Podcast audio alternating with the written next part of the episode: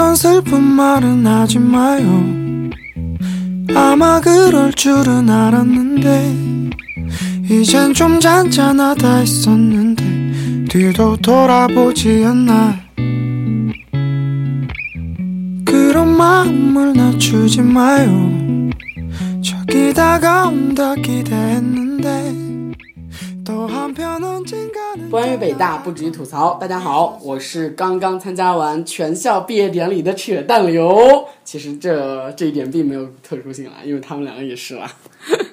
啊，其实 其实我们刚刚听了 Janet 一个草友给我们录制的节目，剪了我们一百零三三期节目的开头，场白，是的。以至于我现在不会说开场白了。对，就就因为真的是我们听了一百不不，至少应该是，如果按这么算的话，应该差不多二百多遍的“大家好”。对对对，Hello，嗨，大家好，大家好。然后无数遍的哈哈哈哈哈哈哈哈，对，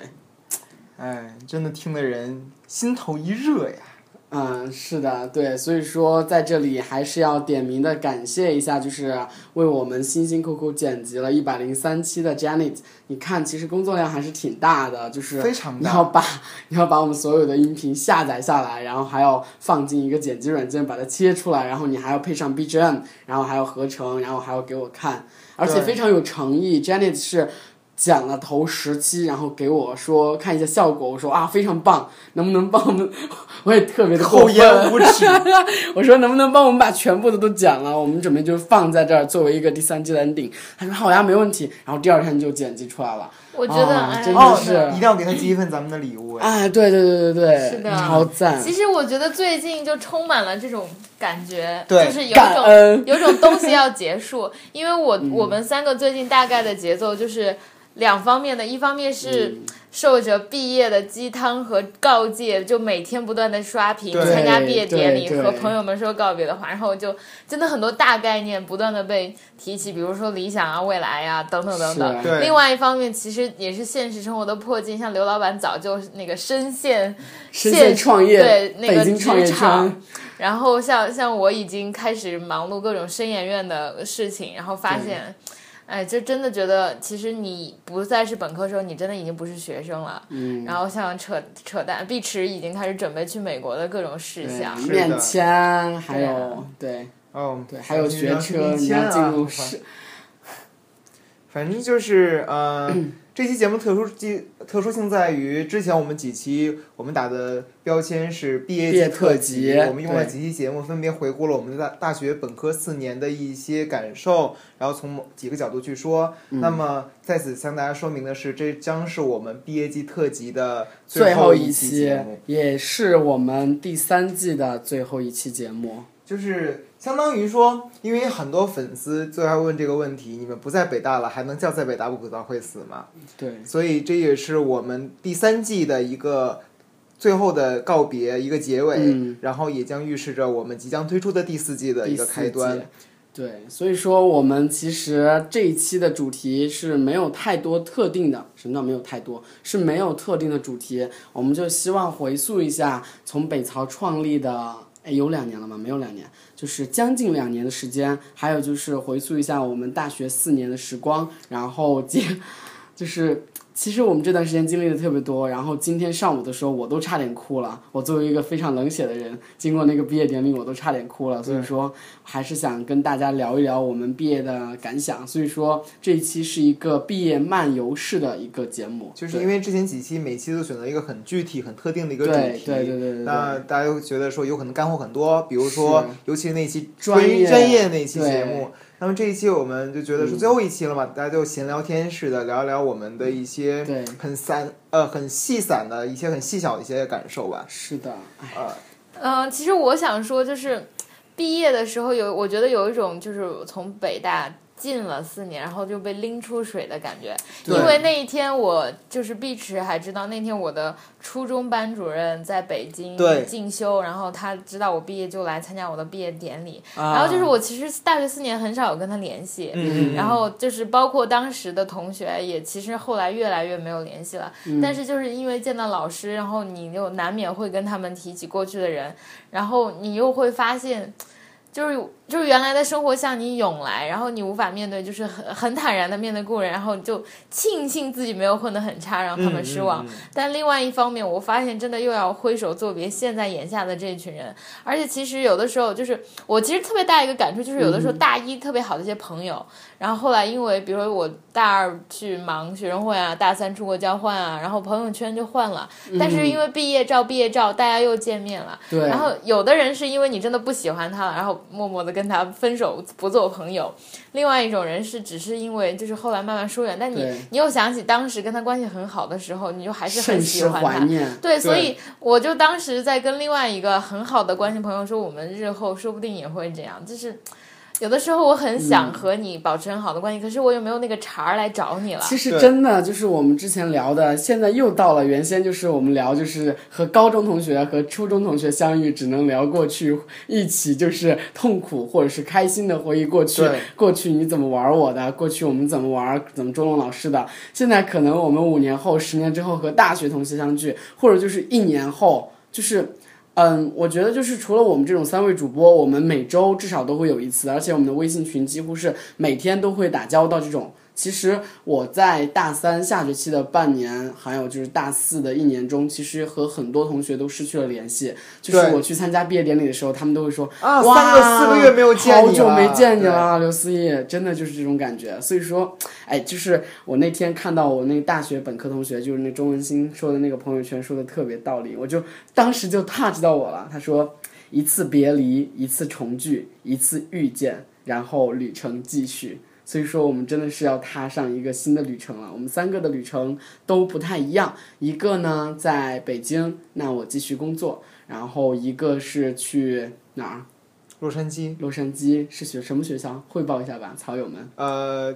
已经说过好多遍了，再再强调一遍吧。加州艺术学院啊，California Institute of Arts，然后读的是 MFA 的 Directing 的专业。对，让你汇报一遍。第一是有草友，或者是我们要投靠你的时候比较是的明确。第二，最重要的是那边有草友的时候就对对对勾搭一下。所以我呃，我跟你说，将要成为哦对北北美地区分舵海外分舵，我们海外分舵有几十个人了，好像。哦，那我对就加直接作为海外分。舵的总舵主哈。哇，就这样 自哇对。所以说，所以说啊，对，我们继续说呆逼，呆逼是去深圳，然后呢，可能是要掌管中国大陆的南方一南方，妈，中国大陆的南方，写的好那个。所以说，可能我们三个就是各霸一方的感觉。然后我们三个呢，嗯，现在差不多已经想好了，就是我们录节目，还有就是想选题，还有就是我们第四季的一些形式也好，名称也好，还有我们的定位也好，还有我们录制的方法也好，这些都会在我们第四季开始的时候说出来。OK，那我们继续来说毕业吧。呃其实，呃，就嗯今天说的那个话茬儿开始是因为毕业典礼嘛。对其实毕业季就是有好多一些很仪式化的东西，对对对对毕业散伙饭、毕业典礼、礼、毕业照，然后还有包括比如说呃，拨穗啊，毕业典礼的，啊其实毕业典礼哪儿哪儿都是仪式感。对，就拨穗，然后他要宣读一个学位授予的一个通知决定书决定。然后最后还要唱我们的《燕园对情》这首歌。但是真的人们会很买账哎，我突然觉得就是我们三个人，我们已经不止一次说过，我们三个人算是比较冷感不是那么的人了。矫情的，就是我们三个人算是不断的逃离这种毕业季频繁的仪式化的工作，那叫比如说，什么来着？那个叫克奇，对，对我们是反对克奇的。我们缺席了毕业的散伙饭，我们缺席了毕业的呃那个旅行，旅行，旅行然后我们缺席了毕业之后那那叫算是毕业的联欢会啊啊，然后我们就是基本上能逃几次逃几次，但是后来呃觉得说已经够冷感的了，这种东西就觉得说看他们的笑，感觉有点看他们的笑话的感觉，嗯就是你们何必呢？但是后来在那个现场，然后。呃，在那个仪式化、很仪式化的现场，然后听了一遍一遍，其实很熟悉的东西，对还是会有一些，嗯，不免会被那现场的一些气氛所感染，就是那种是一种场，就我们之前说过，包括十佳也好，巨星也好，嗯你进入那个以后就会有一个场的存在。是的，而且其实这次毕业典礼其实是把我那个情绪推向高潮了。就是我跟你们说过没有？就是一直到了毕业季，就是从金双开始，六月二十几号开始，就是我的朋友圈不断有人吐槽说你他妈毕业毕了一个多月。他确实是的，金双他妈的就是没有考完就他妈的开毕业典礼了。对，从金双毕业典礼开始，我就一直在有一股复杂的情境吧，复杂的情绪在我心里，就是我非常，我觉得我终于要毕业了，虽然是我工作了，我早就已经出来了，但是我终于要，嗯，真正的成为一个社会的人了，不仅不仅是学生了，这是我是一个兴奋的，但是我更多的是一种。不知道是不是对未来的那种感觉吧，就是感觉非常的紧张，非常的彷徨，也非常的失落，然后就是那种忽上忽下，up and down，up and down 那种感觉，超级可怕。然后今天在毕业典礼的时候，就是一下子就感觉这个感情好像释放了，虽然也没有哭得出来吧，但是感觉就是彻底的走出来了那种感觉，就真的真的要被甩出去了。我是那种感觉是嗯从呃，有可能从大学大四下下学期那个学期开始，然后当我收到录取通知书嗯。开始，就是一间断性的，就比如说录取书录取通知书一刻，我觉得说啊，终于要毕业了，然后说啊，就各种，要不然就是啊，终于要脱逃逃离这个学校了，然后又又觉得很很彷徨，就不知道到到那边以后会怎样的一个状况，然后又过了一段安稳日子，比如说一两个月的安稳日子，然后又突然又啊又要期末考试，又又又跌跌跌宕宕一阵，然后又觉得哎啊，下一季要期末考试对吧？对呀我有三门呢下一期还挺多的。对呀、然后等到呃又又过了就是差不多一两周的安稳日子，结果到毕业季的时候又开始被这种情绪所笼罩，然后现在又越来越频繁，比如说睡一个午觉，然后突然发现，突然感觉啊，好像我上铺那个那个哥们儿他。比如说十六号就要走，然后没准再见他，有可能是他他要毕业的时候，然后我回来给他照毕业照，怎么怎么样那种感受，对对对，就是很间断性的一个，就是一阵儿一阵儿一阵儿一阵儿。伤感、兴奋、期待、紧张、彷徨啊，然后毕业综合症就是这么矫情的一个东西。对，其实刚才呃，呆逼就说嘛，说毕业季这种东西就感觉嗯是你被从水里拎出来那种感觉，就是我们呃感感觉像是高三高三的时候，嗯然后奋不顾身的主动的跳进了这潭水里面，然后等到大四毕业，你学学完该学的学分，然后你有惊无险的到那个毕业的。条件之后，学校强制的把你从这个水里拎出来了。不管你是已经泡的浑身发热、浑身发软，还是基本还呃有还有还是有可能你根本就没有进入到这个状态，没有被这个这这潭水所感染或或者所改变，就是感觉是呃强制的被抛出的那种感觉。我是明显的感觉到了，因为其实你们还是仍然会保持一个学生的状态，但是我这种感觉彷徨紧张的感觉更加强烈的原因，是因为我原先其实会觉得就是我还是一个学生。我会觉得就就算我工作了，就算我在知乎在红点工作了很久很久，然后嗯，就是已经成为一个俨然是一个工作狗了，但是我仍然是一个学生。我觉得这个学生这个是，就像你很年轻一样，就是我 Airbnb 的房客是九七年的，然后他对我来说，他就会有一种，他是优越感吧，就是他九七的，我知道我的意思就是他比你小的这种感觉，对对，这种感觉就不是一个优越感，反正就是我觉得我是学生，我就觉得非常的心安。就现在完全就不是这种感觉了，我已经就是完全出来了，所以说一种就觉得，强制成长。对对对对对。前一阵就有人说，嗯呃，孩子临毕业还有两个星期的时候，嗯我们就已经从北大图书馆里借不出书了，那种感觉就是那种被强制的隔离出了这个学校。对然后你要上交你的在大学四年的各种东西，比如你的宿舍的水卡、电卡、空调遥控器，到这种零零碎碎的东西。我们寝室的空调遥控器上传了吗？没有呢 上传了吗？还上传网盘是吧？，upload。哎呀，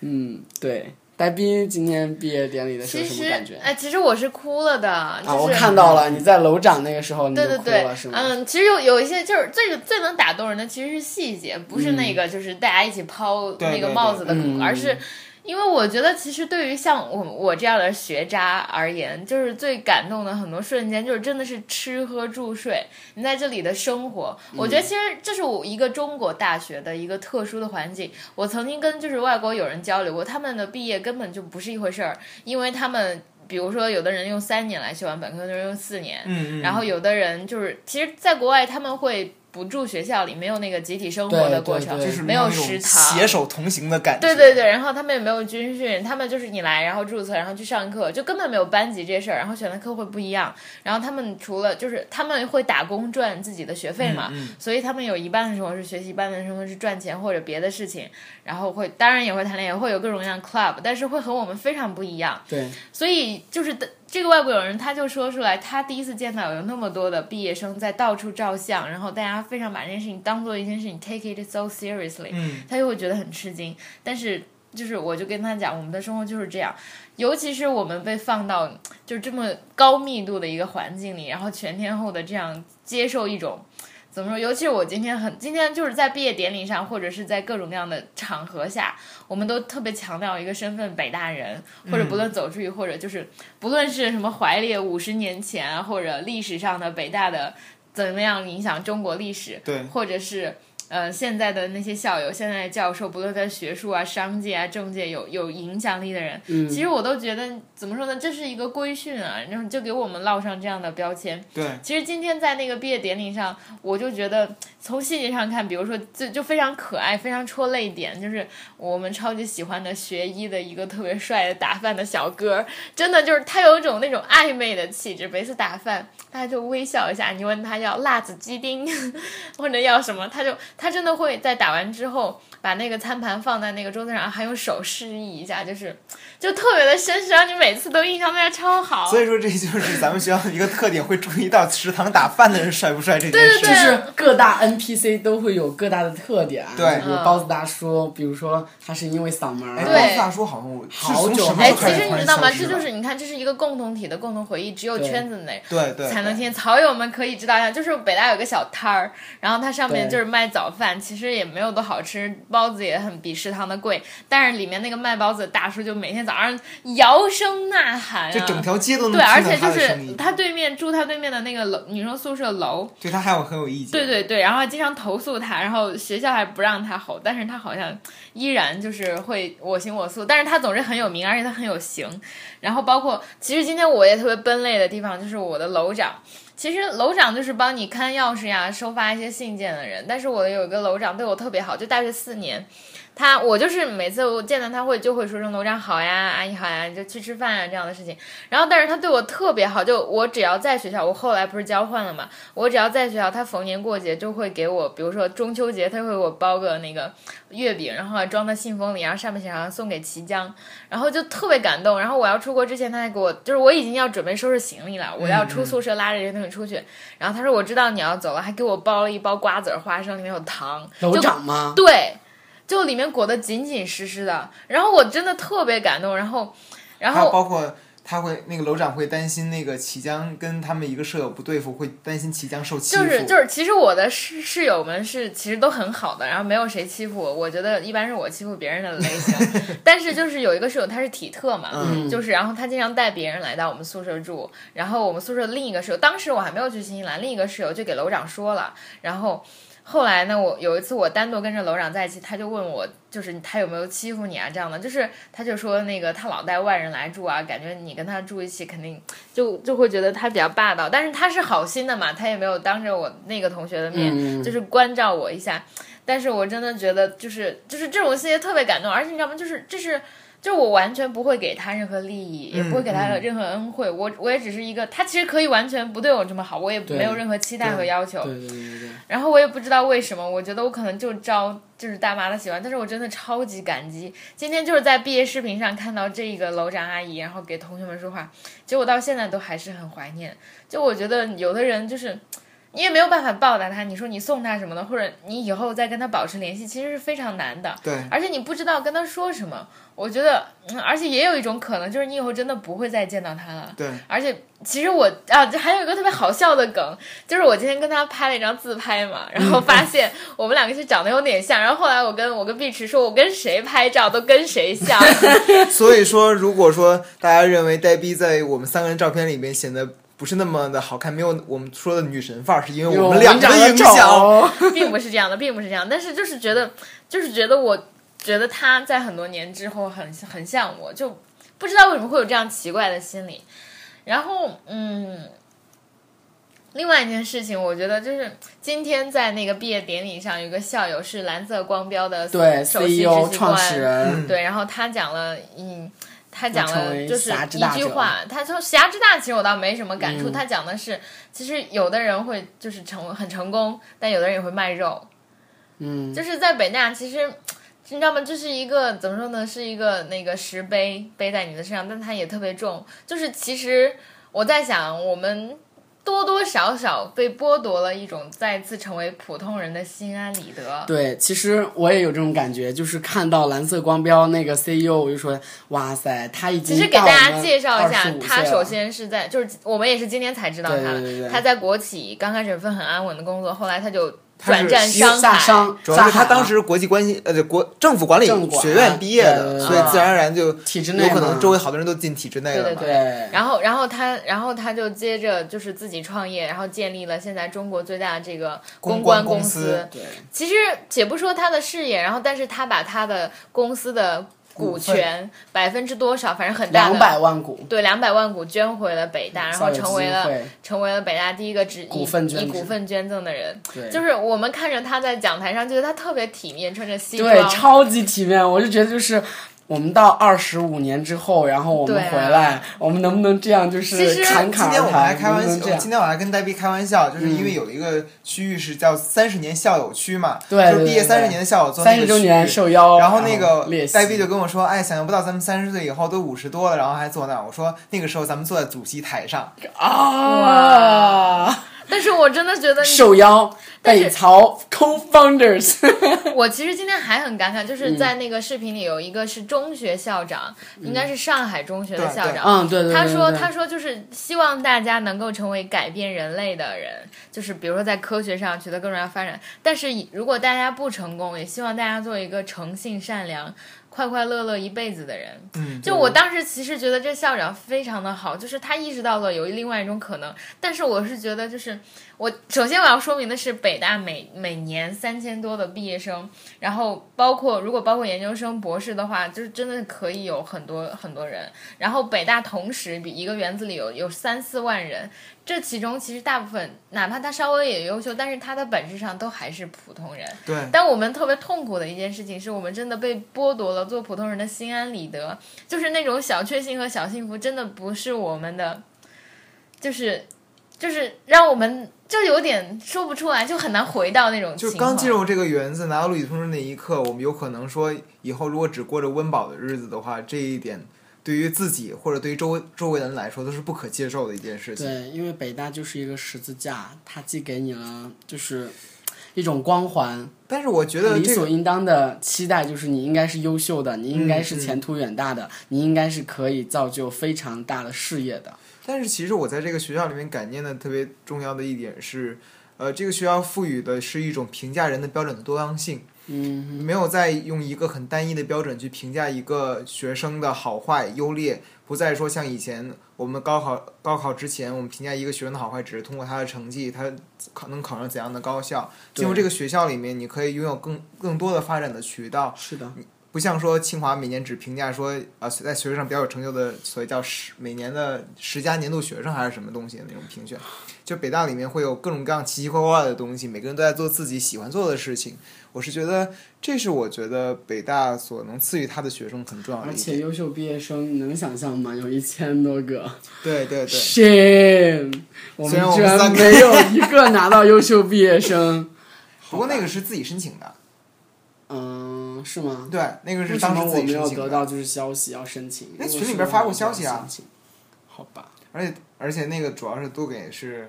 呃，在为为院里干活的那群对人啊，对对对对对团委还有就是学生会那群人。对对对那群人。所以其实无所谓嘛，这种。其实我觉得大学四年，然后经过这个毕业典礼，其实很多我和同学的关系都已经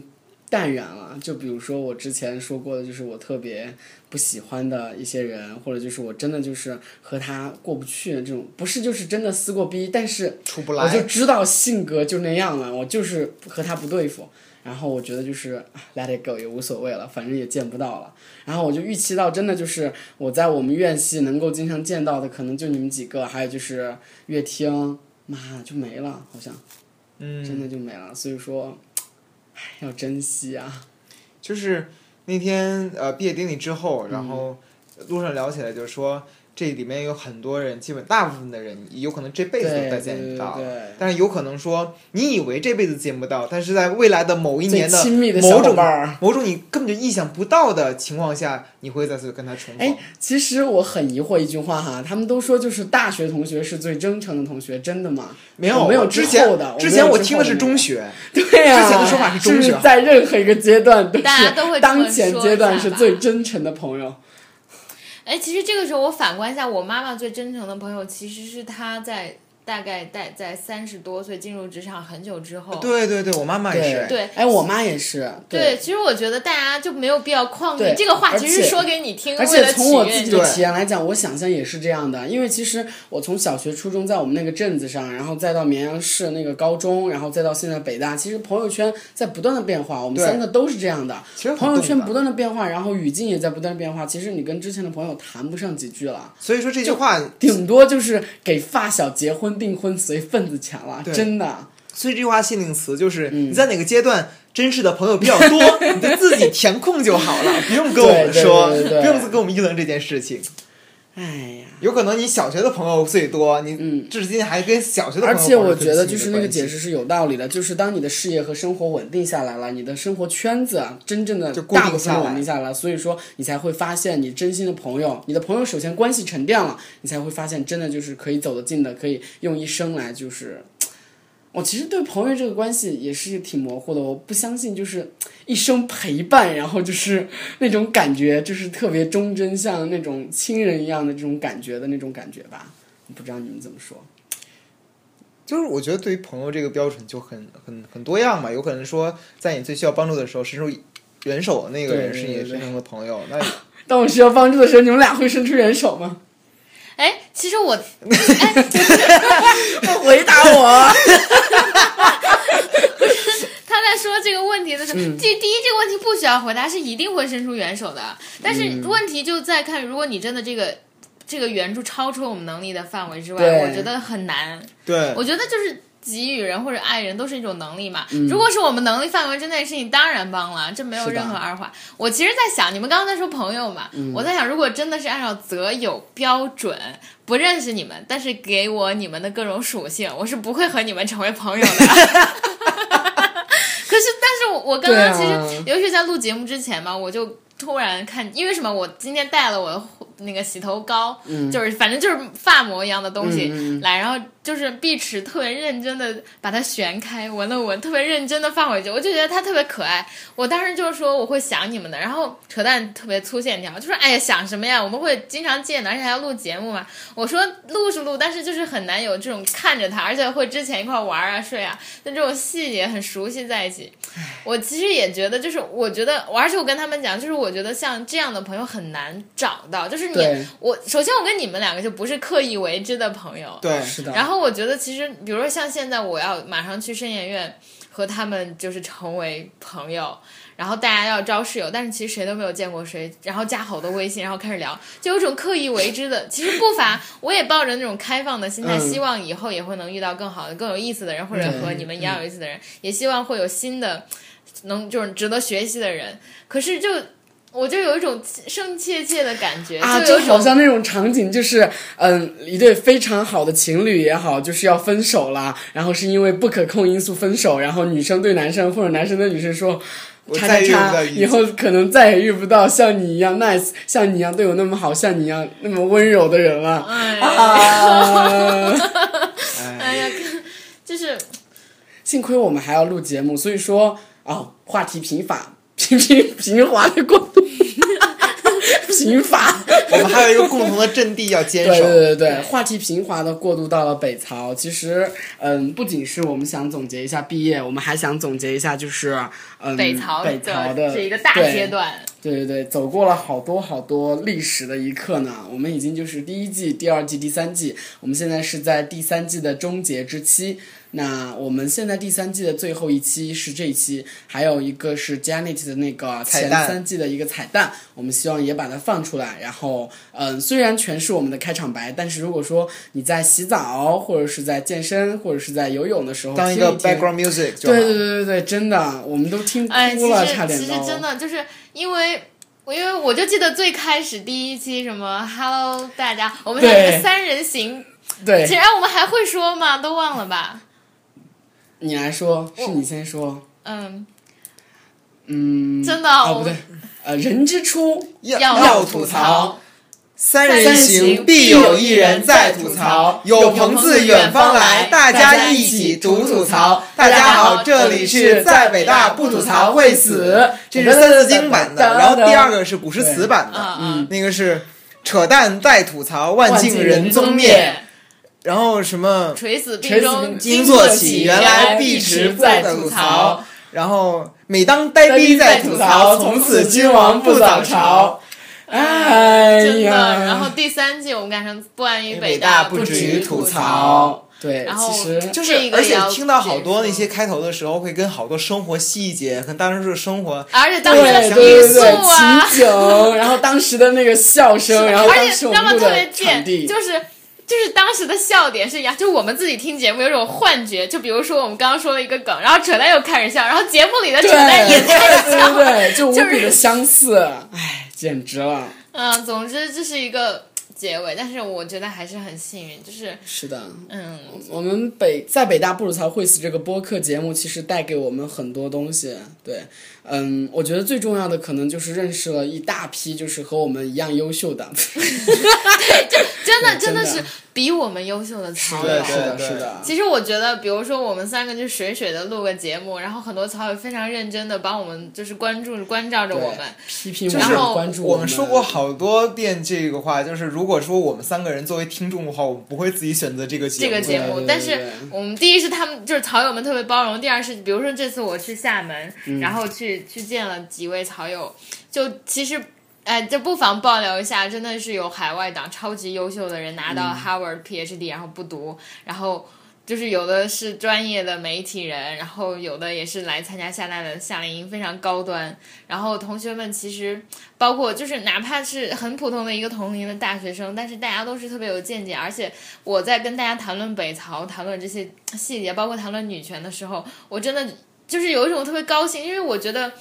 我觉得我说话就每天我们对着手机麦克风，但是其实对，真的是有回就是在音的面对面的在跟他们对对交流。对其实有些时候我就想，如果说真的以后能找到就是这样一小撮人，或者就是我们现在已经找到了，就是他每天都哦。不能说每天吧，就是每一期他都 track 到了，然后他一步一步的这两年来一步一步的 track 到我们北曹的成长，每一期节目都听，所以说他的他就对我们生活的方方面面可能都非常非常的了解了。对可能我们自己都不知道说了什么，然后他自己记得非常的清楚。我就是已经遇到过非常非常多这样的人了，就是他把我们的支付宝账号都背得好清楚。有可能说加了你好友第一句话是：“哎，你最近那个什么什么事儿怎么样吗？”我说：“对哎，我好像没说过这个事儿吗？我都自己都不记得了。是啊，哎，我觉得，而且就是其实很荣幸哈，就是我们做了两年，有很多人从大三升大四和我们一样，然后跟我们一起毕业了，还有一些是从高一高二，然后甚至是高二高三，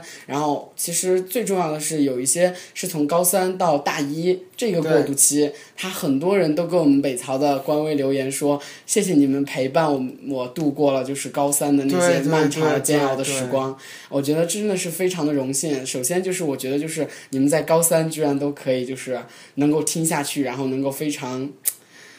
非常有恒心的听下去我们的节目，其实你们的逼格成长曲线也挺陡峭的。